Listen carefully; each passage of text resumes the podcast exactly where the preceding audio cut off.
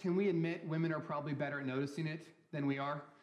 Uh, probably. So there was a situation a number of years ago. My wife was trying to convince me to change the color of our front door to this beautiful bright red.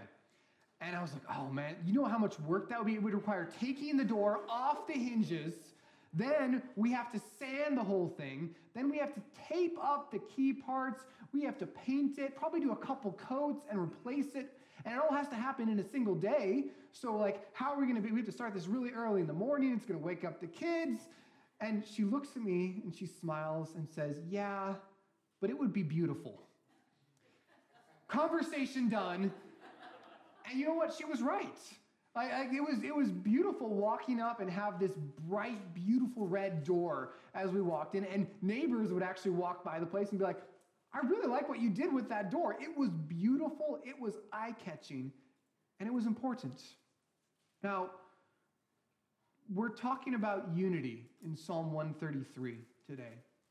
And I will say, fad unity, temporary unity, a unity that comes and goes is really easy.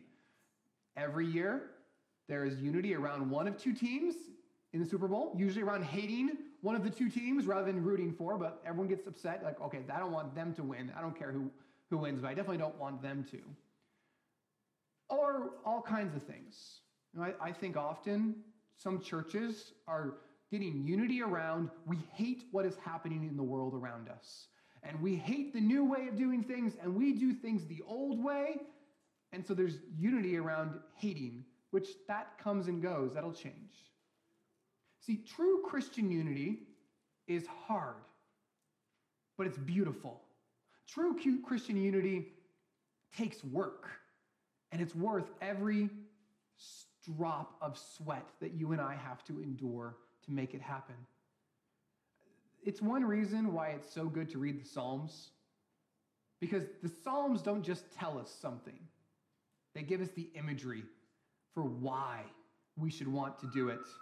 Uh, Psalm 133 is not just saying, here, have unity. It's saying, let me show you an, a great image of why it is beautiful. So I, I want in this time, this morning, to try and encourage you to make the effort for pursuing unity with your Christian brothers and sisters, to awkwardly speak about your struggles in the Christian faith, to invite people over for dinner and to talk about Jesus, to show up to church even when you're not feeling like it, and to sing when you're tired, to encourage those around you, to pray for others when you say you will, because Christian unity is worth it.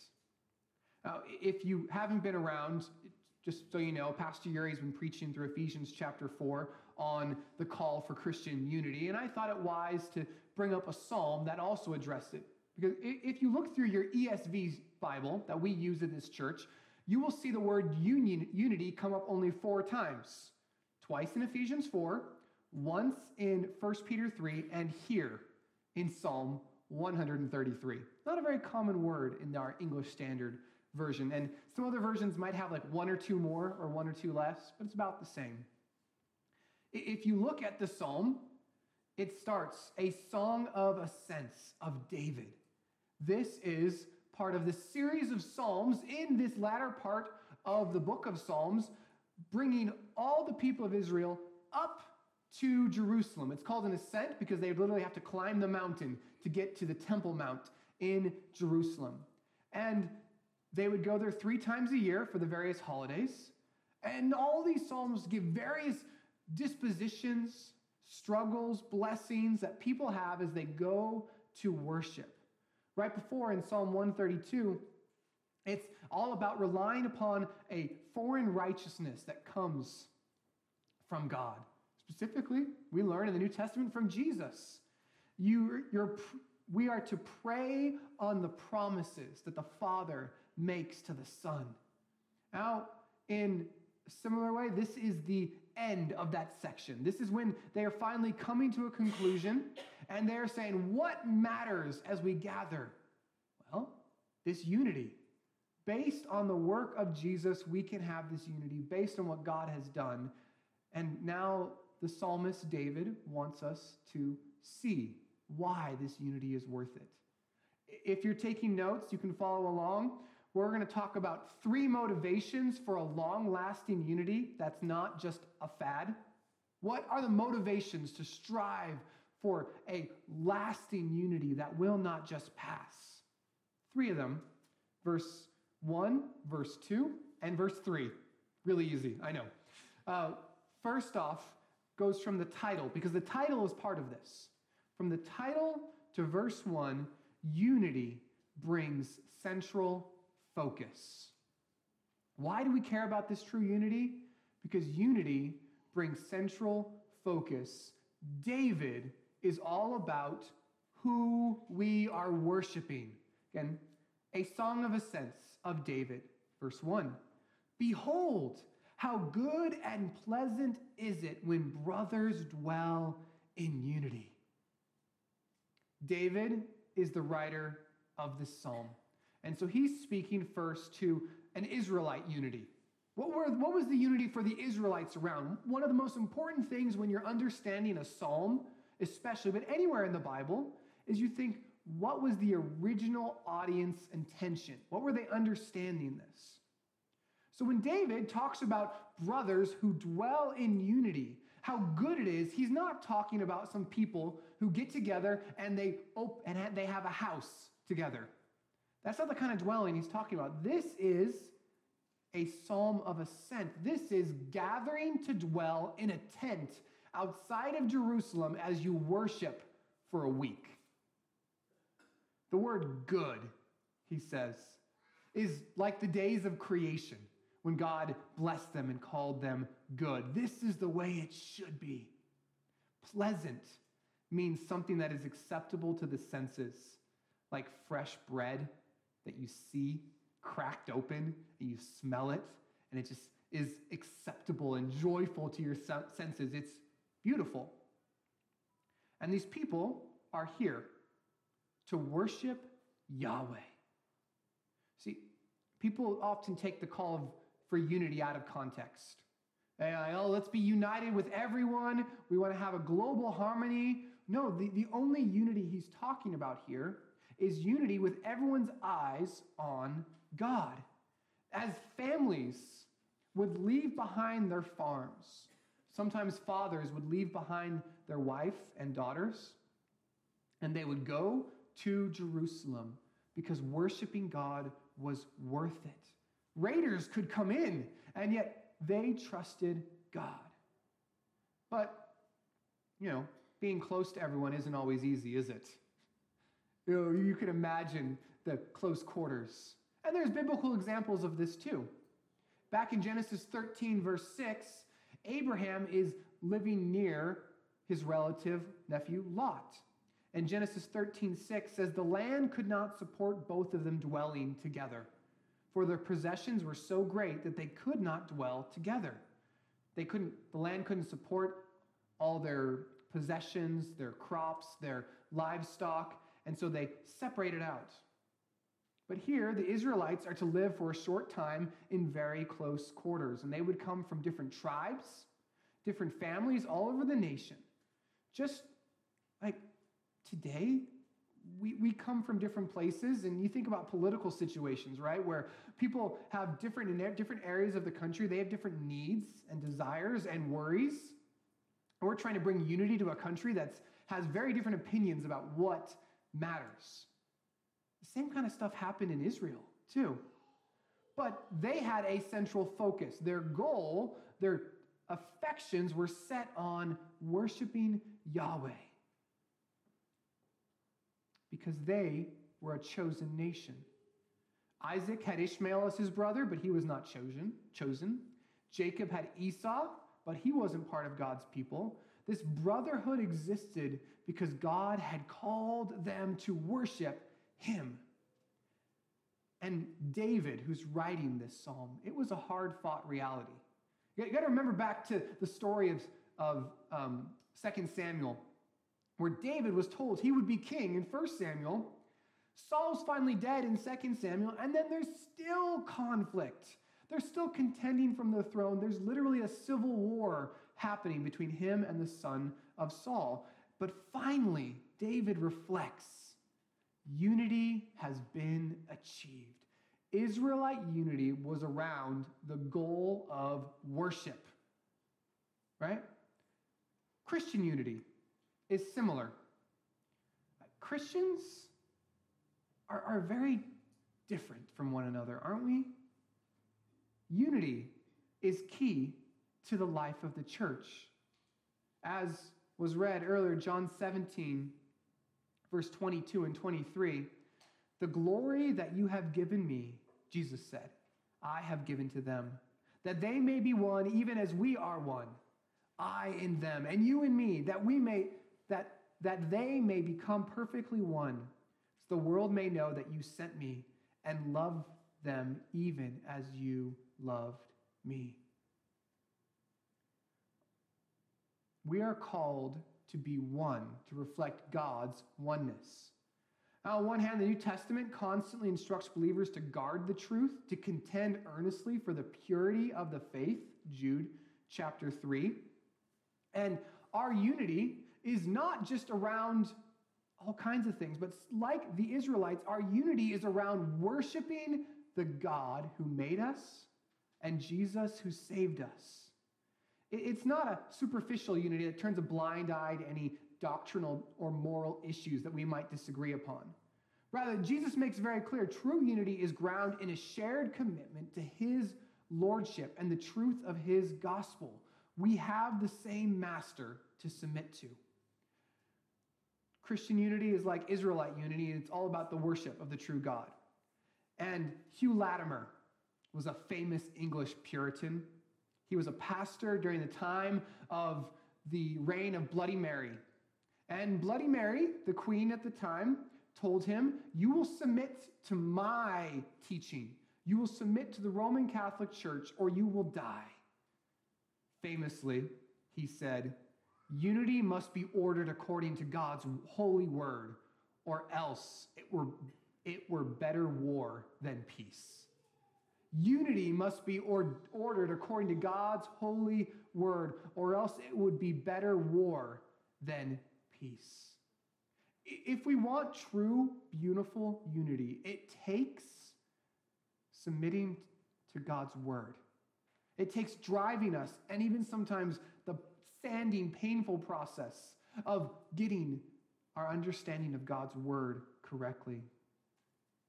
Juan Sanchez, a pastor in Texas, writes The world celebrates diversity. But you know what? The Bible doesn't celebrate diversity per se. The Bible celebrates unified diversity.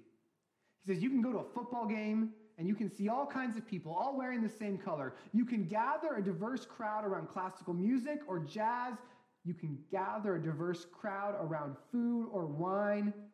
But the gospel doesn't merely gather a diverse crowd, it gathers a diversity and makes us one.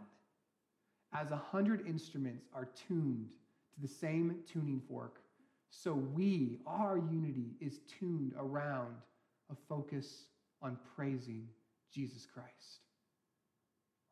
I, I, know you know this. This is why we spend so much time in our church focusing on preaching, on teaching God's word. We believe it is so important.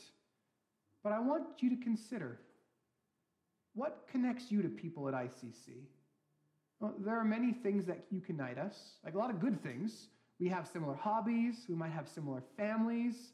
Maybe you have a long history together and you have stories you get to share. And think about what are the areas that you converse with. One, one blessing that I love about our church is our diversity. There's, there's people from different types of families, different ages, different ethnic groups that come together and probably would never be together except of our mutual love for the Lord Jesus. Like there are some churches, and I understand why they do that, but they say, oh, you know what, we're going to have a service for these kinds of people over here. I, I literally talked to one pastor who said, you know what, you old people in our church, if you want to listen to the hymns, you're going to meet on Thursday because we don't want those in our service because they are not, they're not as fun for the new people in our church. It was taught, like, wow, really? Sometimes there are songs that I don't like. There are songs that, that you don't like. There are different voices, and the kids make noise. People have issues, there's things that come up, and yet when we gather together, we are united for what? Worship of God. So let's rejoice over those differences. Let's rejoice over the noises and over the challenges, over some of the hard parts about dwelling together, because we are dwelling together. If you're like me, not everything in the church goes the way you want it to. That's, that's my case. But our, our unity isn't around any one person's opinions, but on the Lord Jesus. H.B. Charles is a pastor in Jacksonville, Florida, and, and he is a pastor over a recently combined all black church and all white Baptist church. And they came together. And, and he writes on this, and he says, Our church's congregations were able to practice unity to the degree we focused on Christ.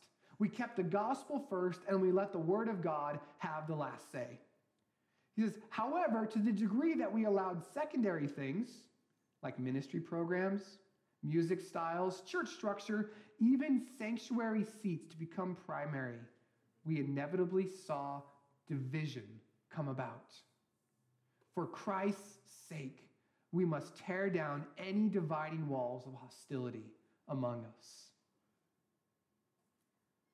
The reason that we want to keep unity is because it keeps our focus on God. And when we keep our focus on God, we keep unity. That is the true, beautiful Christian unity.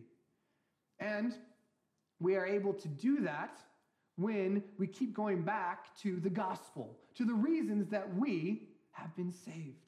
Secondly, the second motivation too is it says that why should we want unity? Because unity reveals spiritual approval. Verse 2 unity reveals spiritual approval.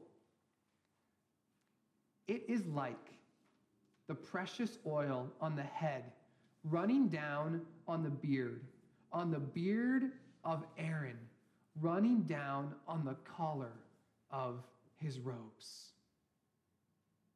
Now, David is referring to unity is like the anointing ceremony of Aaron. And this sounds so weird to 21st century Americans, doesn't it?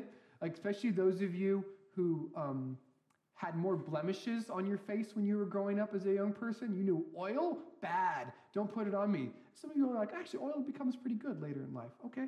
But that seems gross, right? Like, who? Why, why would we say this is great, like oil being poured on Aaron? Why is oil on someone's face a beautiful thing? But he's referring to a historical moment. He didn't just say a priest, he said Aaron.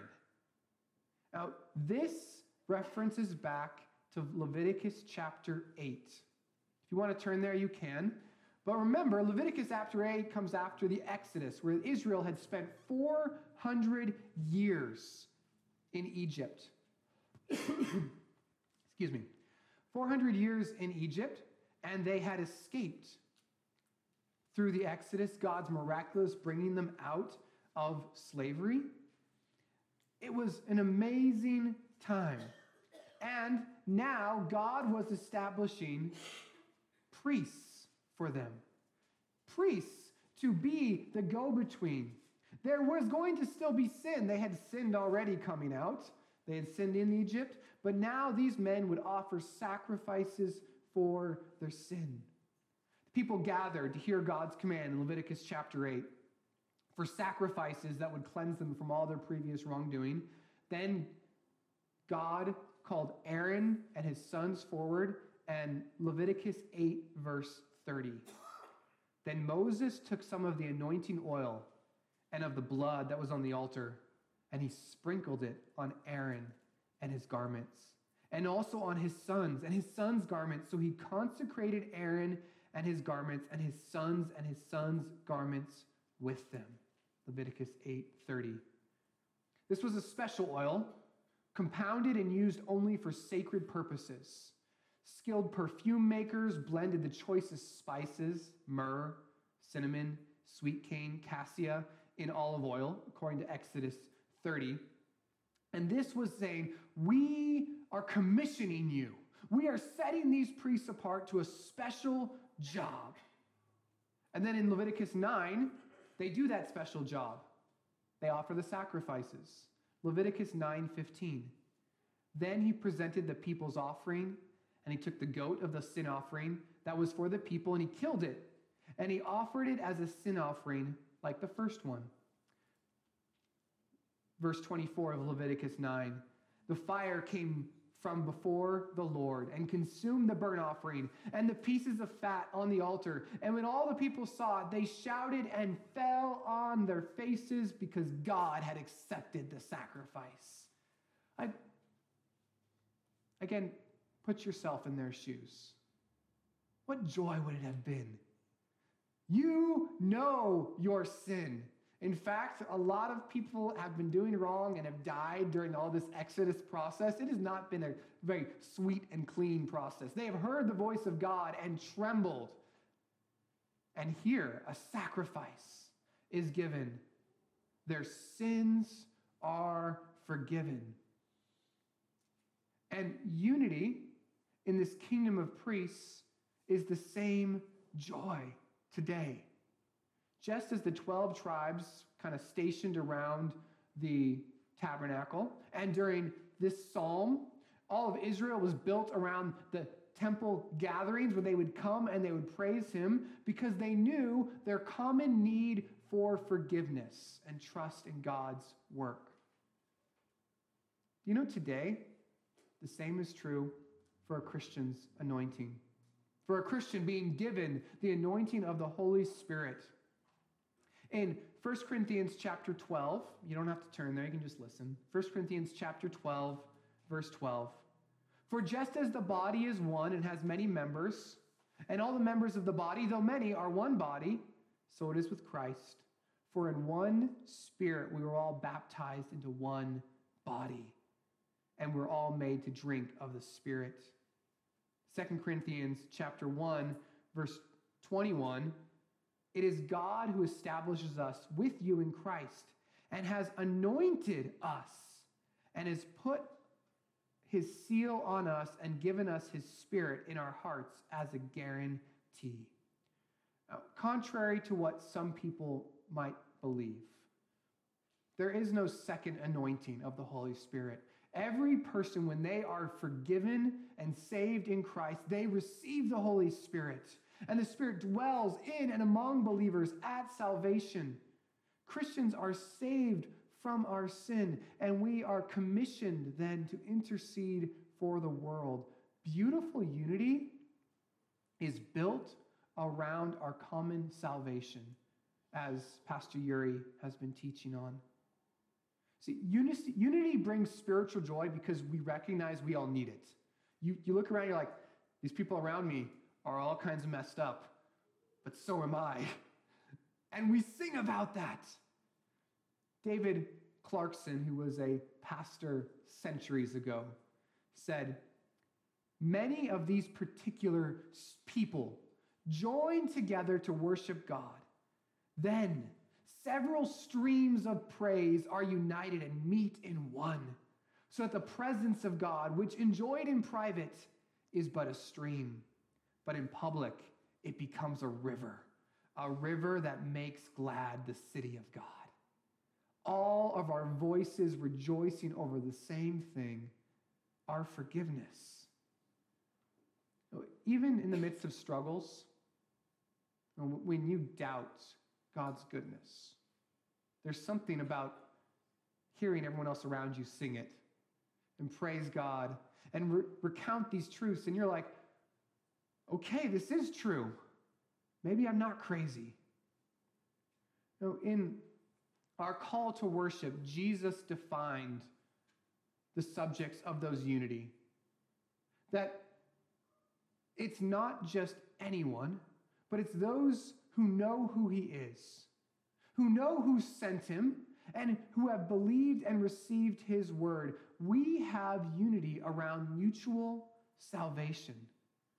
Oh, when you get together, you have a great many things to discuss, catching up on what's been happening the past week. But perhaps one of the greatest things we often miss is just asking someone how they were saved. What's your testimony?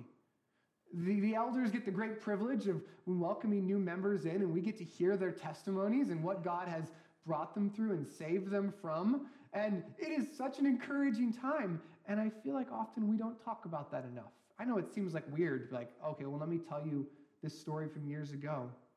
But when we rejoice over salvation, when we look at someone like, man, yeah, they have problems, but they've been saved. That when God looks at you, and he looks at the Christian next to you, he no longer frowns, but he smiles because of what Jesus did. Suddenly, like, and this person and me, we're the same. Now, as always, there are people who do not yet know Jesus. Or, or there's some of you who, who've been to church millions of times, and yet you haven't really thought about it. And, and I want us to remember, especially, that those who are truly Christian, we know that we failed each other, don't we? We know that we failed those around us. We failed to create this unity that is described here and in Ephesians 4. We, we failed to live as Christians must. We have not been like Jesus, right? We know this. And this means we've actually offended God more than you, unbeliever, more than you, Christian. Like other Christians have offended God more. And that's the whole point. God's standards are so impossibly high because they are perfect. God can't look upon evil. God can't ignore evil. Even the smallest bit, God looks and he must judge because he is a good and righteous judge. He does not allow it. But he made a way. He sent Jesus, God made flesh, to live among us, who actually did do everything he was supposed to. He lived the life you and I are supposed to live. He followed God every step of the way. And wicked people killed him for it. But not just wicked people. You guys know as wicked people, but also God the Father took all the evil that we had done and put it upon God the Son so that he would be our sin and we would be his righteousness. If, if you've heard that before and, and you think, think about it, or maybe you've never really thought about that before, again, talk to someone around you. Encourage you to, any of the neighbors and people around you, speak with them. Encourage, ask them about this. Because this is what we are about not being perfect people, but having a perfect Savior who we receive that forgiveness from. This is our unity. We rejoice as the anointing comes, as the Holy Spirit saves. God reminds us what we've been saved from. Now, we've seen this unity is around God. This unity is around what God has done in bringing salvation. And third, very practically, unity brings needed deliveries. And say deliverance, deliveries. Verse 3, again, Psalm 133, verse 3 unity. It is like the dew of Hermon, which falls on the mountains of Zion. For there the Lord has commanded the blessing, life forevermore. He gave the image of Aaron. Now he gives the image of dew in Israel. This is like the second verse that rhymes with the first. David gives another image of why unity is worth the effort.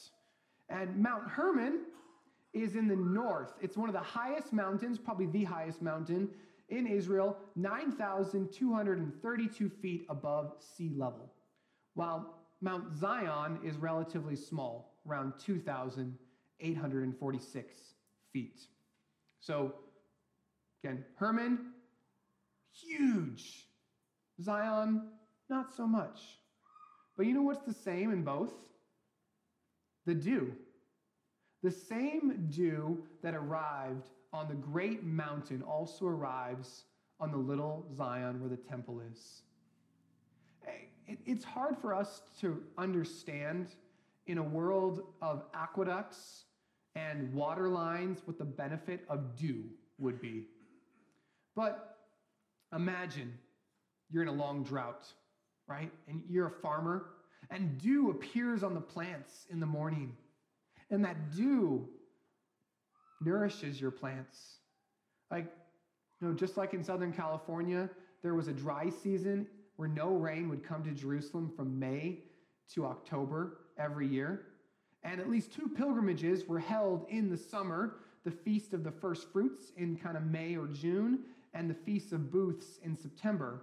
And so you'd have these people traveling from the mountains, all the way from Mount Hermon down to Mount Zion. And there could almost be a sense of like, well, why would I leave home? I have everything I need. It's hot here, it's dry here. But the dew would provide much needed watering and cooling in the morning. And so, throughout the Bible, when you get to the prophets, when dew is withheld, it is a sign of judgment upon the people. Haggai chapter 1, verse 10 says, The heavens above you have withheld the dew, and the earth has withheld its produce. Haggai 1:10 is saying that disobedience leads to no dew. And so unity is like that blessing of dew. It is life giving in the dry heat. When we are overwhelmed in life, unity is like fresh drops in the morning, bringing cool. He says, He has commanded the blessing, life forevermore. The Lord had commanded blessing upon his people when they lived together in this unity. When they came to Zion three times a year, they were not just doing that because it was the best party in, in the nation, they were doing that in obedience to God. And when they came together in obedience, they had divine blessing on their side. Deuteronomy chapter 28, verse 8 says, The Lord will command blessing on you in your barns and in all that you undertake and he will bless you in the land that the Lord God is giving you. Now, in the new covenant, we don't have the same blessing. Right? There is no cause and effect directly associated. And you say, oh, well, if we do good things, God will bless us. If we do bad things, then we won't have enough money. That's not continued in the new covenant. Praise God for that, because we would be in a lot of trouble. But you know what he does say? Jesus said in John chapter 5, verse 24, Truly, truly, I say to you, whoever hears my words and believes him who has sent me has eternal life. He does not come into judgment, but is passed from death to life. Why is unity, the unity around salvation, worth going after? Because it is a blessing that comes from God that provides for his people. Eternal life, and as Jesus said, he who has not given father, mother, child will not receive 10 times that in this life and in the life to come. Unity in the church brings relief. It's part of being God's eternal family, but it also helps us in hard times. You might not know, but in 1940, the Nazi Nazi controlled Germany went into the Netherlands and they conquered the Netherlands. And so they were setting up rules and regulations, and it was a very hard time, as often can be told of being under conquest during World War II and every war. And one response of the Dutch Reformed Church was that they organized the deacons to care for the politically oppressed. They would supply food, and they would even provide secret refuge from the enemies of the Nazi party. Now, realizing what happened, the Nazis decreed that the office of the deacon should be eliminated in the Reformed Church. But the church was united in love, both for what God's word said and for in their care for others. And so the Dutch believers got together and they made a resolution which says, Whoever touches the deaconate interferes with what Christ has ordained as the task of the church. Whoever lays hands on the diaconia lays hands on worship. And you know what the Germans did? They backed down because they're like, oh man, we're not going to mess with the worship of the churches. The deacons in those Dutch churches were there to help. The church was united around those who were showing love and blessing to others. And Christians, I know you want to have this kind of unity that gives life giving hope and help. Oh, this, this is why in our church we provide meals for people in times of need. People sign up and say, Hey, I'd like to give a meal to someone. We organize those and bring them over. You know, when, when someone needs a ride to or from church, we help with that. We celebrate good times. There's a card ministry to let people know we are praying for them. And we must remember that the building of this kind of unity needs to happen before the bad times hit. Because we need to know and care before. So when someone is new, you guys do a great job of welcoming them into this unity. I know it's hard at times to be loving towards those who are different than you, but that is what we are called to do. When we don't know what to say, we just try and love. Yeah, there's different languages and cultures, and we're going to step on each other's toes at times, but it's worth pursuing. It's worth loving. Oh, one helpful tip, as the great commandment is love others as you would have them love you. So, however you want someone to treat you, go and treat them the same. Right? Now, unity is beautiful. We say for three reasons. Unity brings focus onto Jesus as the most beautiful one. Unity brings spiritual blessings, knowing our forgiveness is given to us. And unity brings life giving resources when we're spent. Unity is a blessing. It's beautiful, right? But um, David spoke better than he acted, didn't he?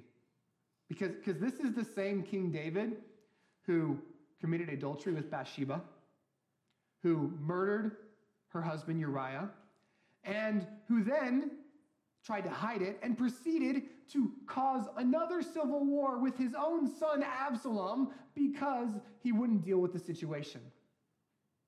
David is talking about something high and lofty, and the same David, by his inaction, destroys that very unity. I, I, think at times when we talk about unity, we talk about how beautiful it is, there can be this little frustration that goes up of like, but I'm not part of that. Where is that? I read one person who says one day a disgruntled reader wrote to the editor of his local newspaper claiming, This newspaper is not what it used to be. And the editor replied, Actually, it never was what you think it was. You know, the same could be said about the church. Know, this doesn't stop us from looking back at some non existent golden age. Oh, it was so great back then. Some of us look back just to our childhood, or maybe even just to a few years ago. Others people look back to the book of Acts and they're like, look at how united they were. Let's get back to the book of Acts. I'm like, are you reading the same book of Acts that I am? Because in Acts chapter 6, they have to create deacons because the people are saying, you know what? I don't like those widows over there. They're not getting my food, right? You, you, you walk through the Bible and there are so many problems. And this is a reminder to us that we need greater than David. We need Jesus, who provides for unity in the midst of our sins and imperfections. So when, when someone fails you, you love them because Jesus has loved you. When you have to go out of your way to try and pursue that relationship, to make it right, when you have to do that, you'll, I will do that because Jesus went out of his way, becoming man on earth for me. When someone threatens the unity with their gossip, you love them enough to say something and say, know what, you're trying, what you're doing, I know you don't mean to, but you're hurting. Unity is worth working through all the awkwardness and all the problems because John 13 35, Jesus said, All people will know you are my disciples if you have love for one another. That is our call to love.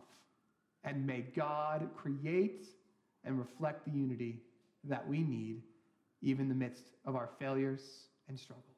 Let me pray. God in heaven,